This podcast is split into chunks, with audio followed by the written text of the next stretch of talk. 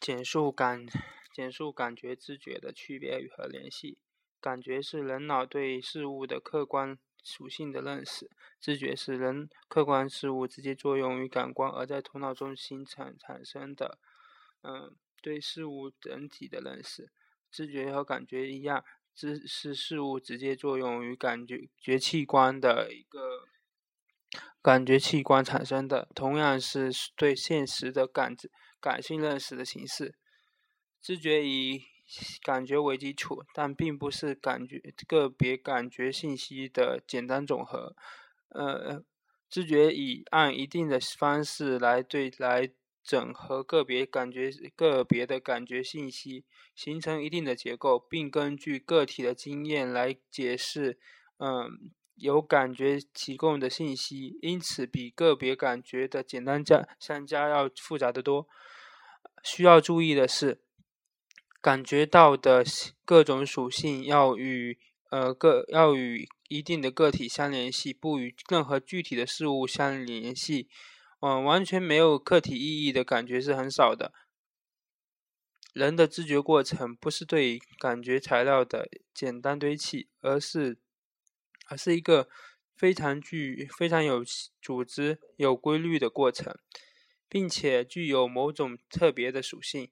这些规律和属性反映的是反映为知觉的组织性、恒常性、定式的。它们保证了，嗯，人们对于事物认识的的一个可可靠性。七十，叙述归因偏差。基本归因偏差在是指。在个体、个个人行为的呃归因上，人们倾向于低估情境的作用，嗯，高估个个人或内因的作用。行为者与观察者的差别，嗯，行为者倾向于做情境归因，强调情境的作用；观察者倾向于做内部归因，强调行为者的特点的作用。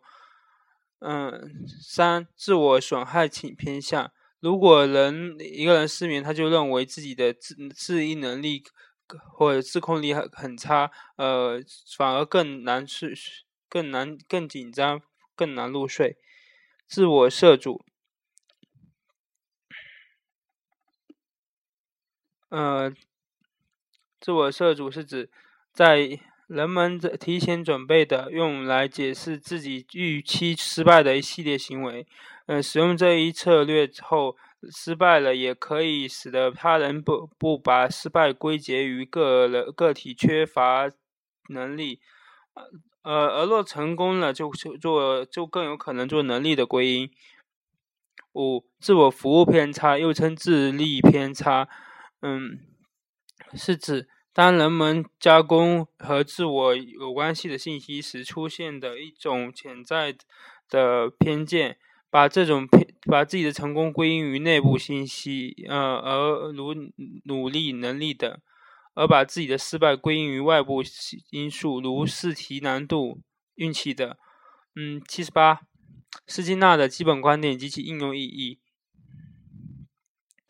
斯金纳传承了华生的一嗯华生的行为主义基本信条。与华生不同的是，斯金纳嗯用操作性条件反射的作用，操作性条件反射作用来解释行为的获得。他认为行为分为两类：一是应答性行为，二是操作性行为。前一种行为是就是经典条件性条件反射中由刺激引起的呃反应行为。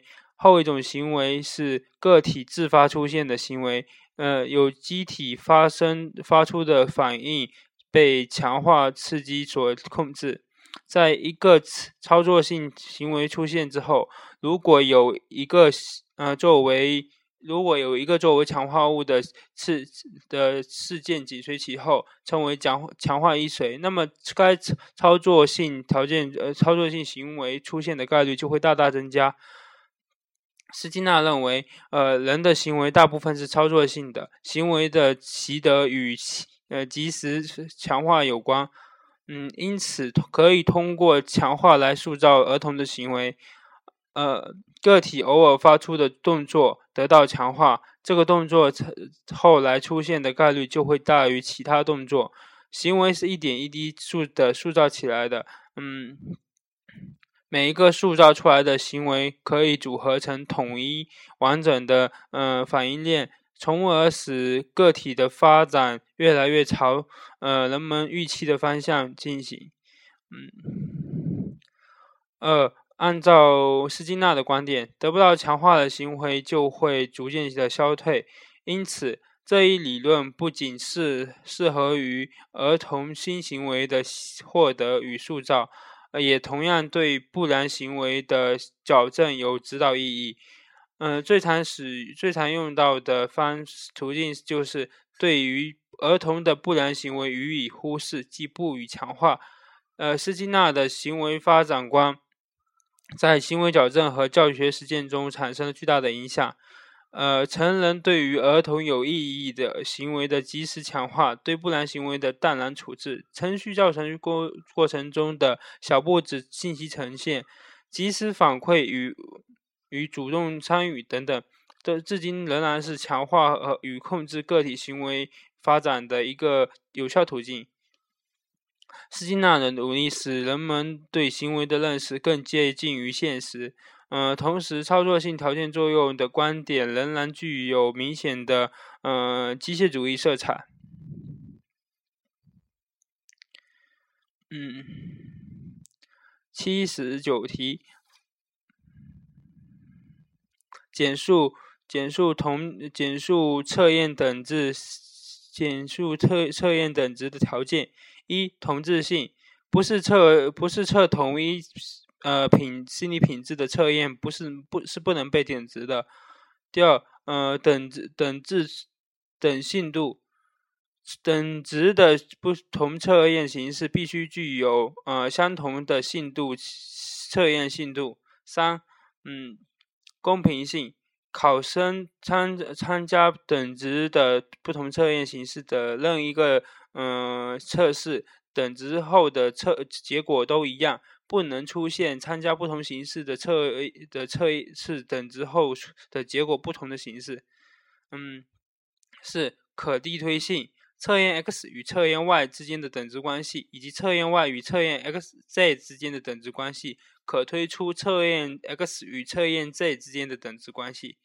五，对象对称性。从等值的两个测验中的任何一个测验出发，得到的等值结果都应该是相等的。六、测呃样本样本的样本的不变性，等值呃等值关系不因为不因为测验样本呃测验样本影响呃测试样本影响而。发生变化。八十题，嗯，配合度检验与卡方独立性检验的区别。配合度检验主要是用于检检验呃单个名义型变量多个多个分类之间的实际数与某个理论分布理论次数分布之间的差异呃显著性，因此可将之理解为。呃，多多组之间次数比较的方法，而卡方独立性检验是检验两个名义性变量各，嗯，嗯，而可卡方嗯嗯是用于检验两个名义型变量各项分类之间的次数之间是否具有显著关联，是考察名义型变量之间相关性的一种方法，嗯。八十一题，有关能力或智力的主要理论有哪些？能力是指是具有复杂结构的各种心理品质的总和。呃，有这么一些理论：一、能力能力因素说。第一个第一种小理论，呃，独立因素说。美国心理学家桑代克曾经对能力做出系统的描述。在他看来，人的能力由多种。有许多独立的成分或因素构成，例如抽象力、对社会关系的适应能力、对机械问题的适应能力等等。嗯，根据这种学说，不同的能力和不同的因素是彼此没有关系的。能力的发展只能是只是单个能单个能力独立的发展。嗯，这种学说很快受到人们的批评。心理学家很快发现，当人们完成不同的认知认认知作业时，他们所得到的成绩具有显著的相关。嗯，它这说明各种能力并不是并不是完全独立的。嗯，第二个因素理论，完呃二因素说，嗯，斯斯皮尔曼根据斯皮尔曼根据呃人们完成智智力作业时的成绩相关程度，提出了能力是由两种因素。组成的，一是一般能力或一般因素，简称为巨因素。嗯，它是，它是人们，它是人的基本潜基本心理潜能，是决定一个人的能力的高低的主要因素。另一种因素是特殊因素，简称为 S 因素，它是保障人们，它是保障人们完成。某一种特殊作作业或活动所必须的，由于这些作用起作用，嗯，尤其这些由于这些因素起作用，人们的作业成绩才没有完全的相关。由于由特许多的特殊因素，呃，与某些某些某种普遍的因素的结合而组成了，呃，人的智力。呃，人们在完成某一种任何一种作业时，都有 G 和 S 两种因素参与。斯皮尔曼的两因素理论对于我们理解呃能力的结构有重要的启发。由于人人的能力包括了一般能力和特殊能力，而两者并不相同，这就为研究呃二者之间的实质及其相互关系，制定这些测制制定测验这些能力的手段，奠定了理论和实验的基础。当然，斯皮尔曼强调一强调了，嗯，强调一般因素与特殊因素之间的区别，嗯，把它们绝对独立起来，而没有看到它们之间的一个相关联系和关系，这种方法是不可取的。嗯，多元智力理理论由加德纳提出，加德纳认为通过对于脑损伤。病人的研究以及对于智力的特殊群体的分析，提出了人的神经系统经过百万年的演变，已经形成了互不干扰的多种智力。加德纳认为，智力的多元，智力的内涵是多元的，它是由七种相对独立的因素而构成的。啊，每一种智力都是一个单独的功能系统，这些系统呃可以相互作用，产生外显的智力行为。这些智力行为包括。言语、逻辑、逻辑数学、空间、音乐、身体运动、社交、自知。第二种是呃，第二个大类是结构理论，即把呃能力包能力看成包含着多种复杂的结构，嗯包呃或者形成的而形成了能力的结构理论或群因素理论，呃。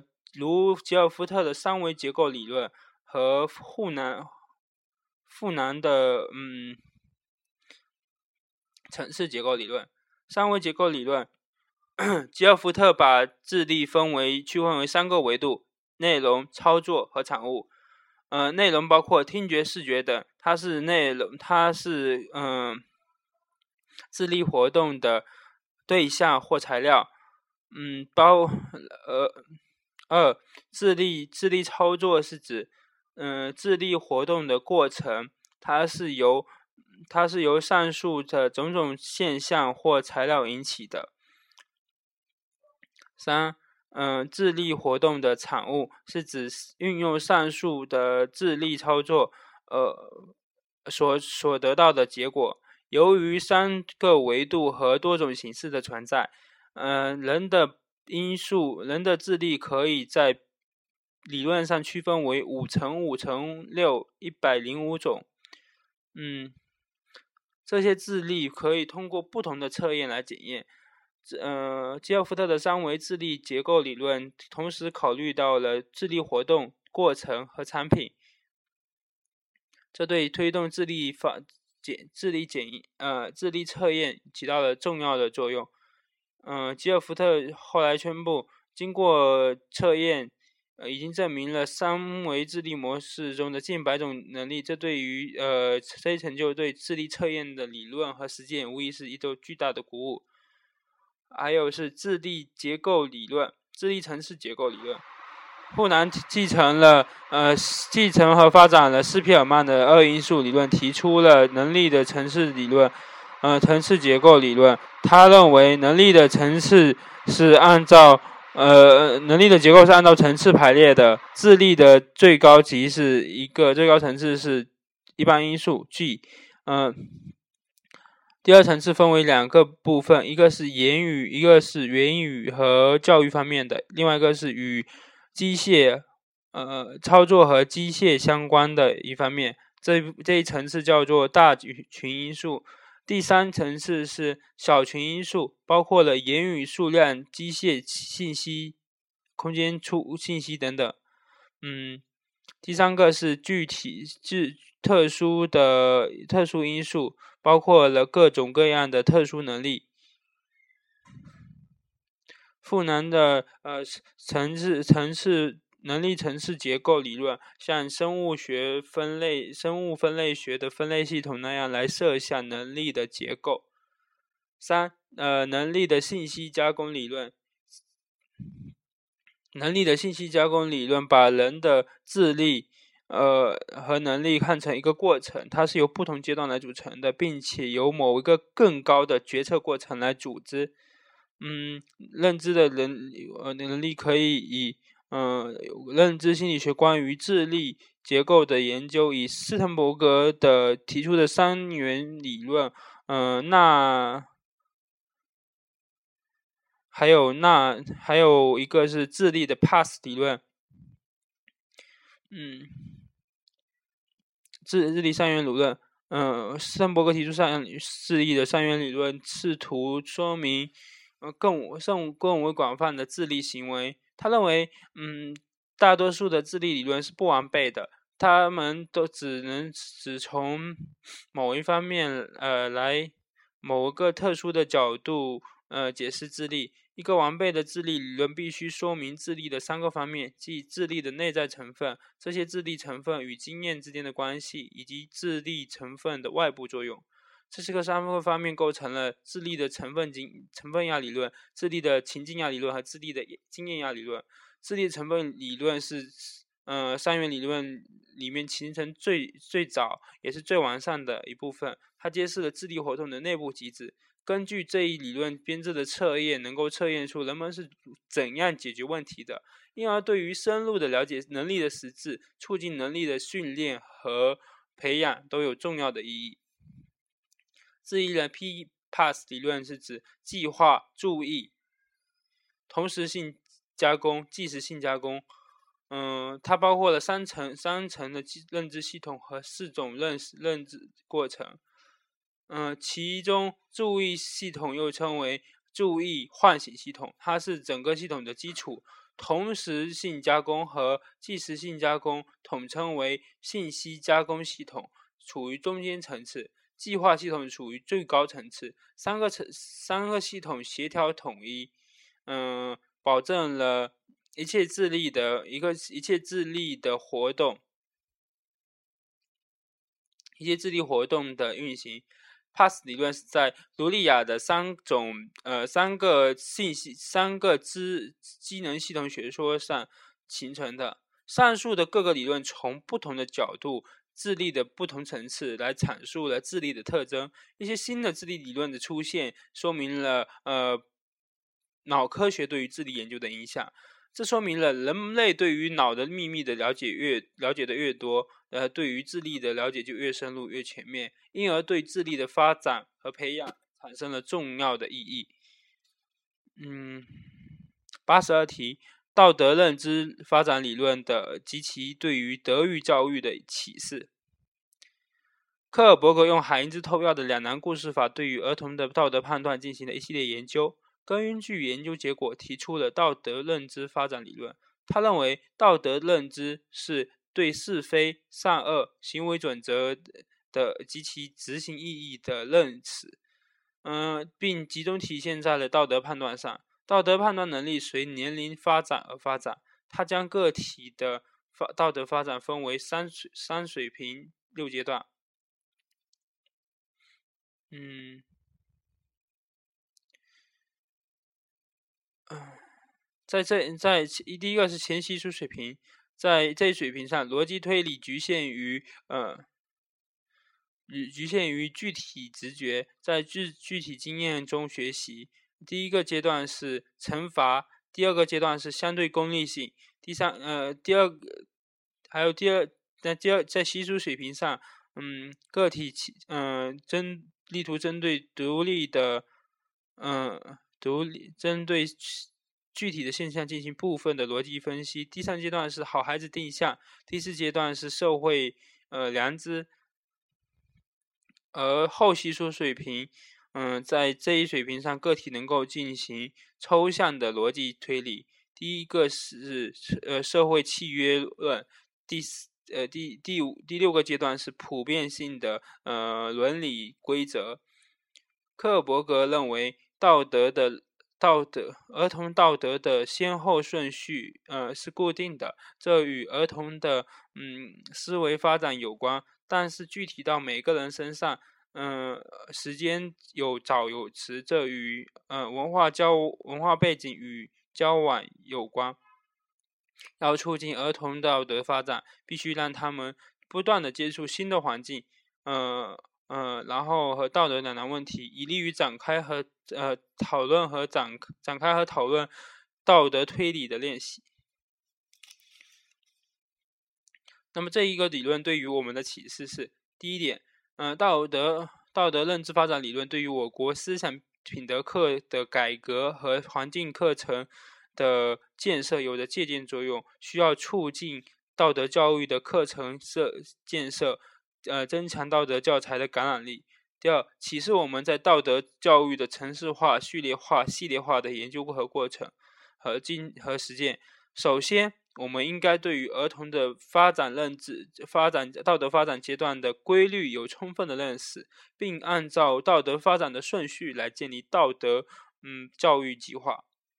三，在实现道德行为上，要创造更多的机会，呃，更多的活动实践的机会，让学生来应用已经获得的道德认知，以促进学生的道德认识。向道德行为的系系统的转化。